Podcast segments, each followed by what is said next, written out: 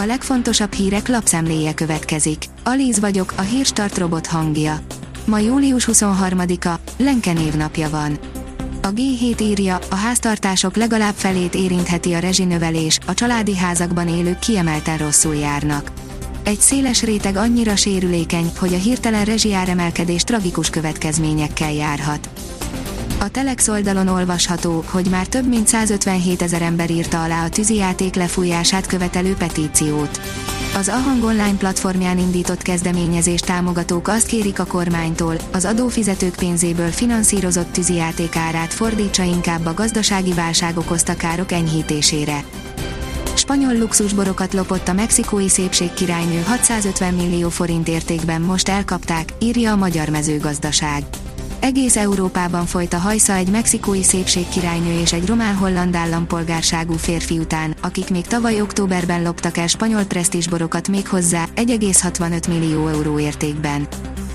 A Hungarian Press teszi fel a kérdést, mivel és hogyan fűtsünk, hogy a rezsi mellett másra is jusson. Mint ismeretes, az eddig megszokott, rezsivédett gáz és ára már csak az átlag magyar háztartás fogyasztásának mértékéig marad érvényben aki havonta e felett használja a villamos energiát, illetve a földgázt, augusztustól azok piaci árát lesz kénytelen megfizetni. Az Autopro szerint széndiokszid megkötő autót készítettek egyetemisták. Holland hallgatók olyan járművet fejlesztettek, ami vezetés közben több széndiokszidot köt meg, mint amennyit kibocsát. Az rtl.hu oldalon olvasható, hogy péntek este ismét elfoglalták az Erzsébet hidat a tüntetők. Este újra elfoglalták az Erzsébet hidat a kata szigorítása ellen és a rezsit érintő változások miatt tüntetők Budapesten. A felszólalók arról beszéltek, hogy egyre többeknek válik bizonytalanabbá a megélhetésük.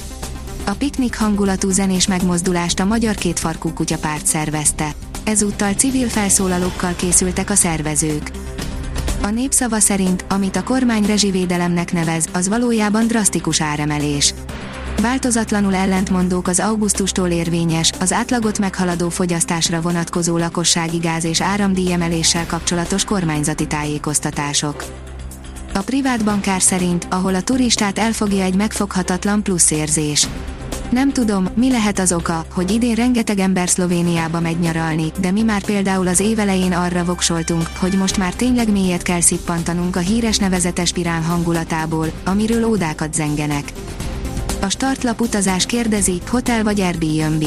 Mi alapján és hogyan válaszunk? Egy jól kiválasztott szállás felejthetetlenné tehet egy utazást, de akár teljesen el is ronthatja azt. Airbnb-t válaszunk, vagy maradjunk a klasszikus hoteleknél. Ennek jártunk most utána.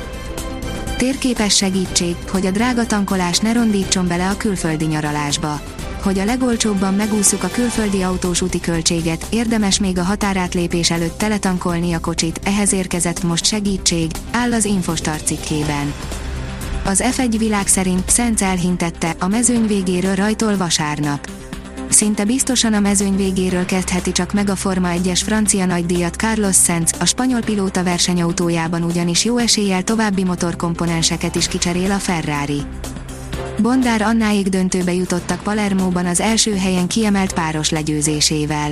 Bondár Anna a belga Kimberly Zimmermann oldalán döntőbe jutott a Palermóban zajló 250 ezer dollár torna páros versenyében, írja az Eurosport.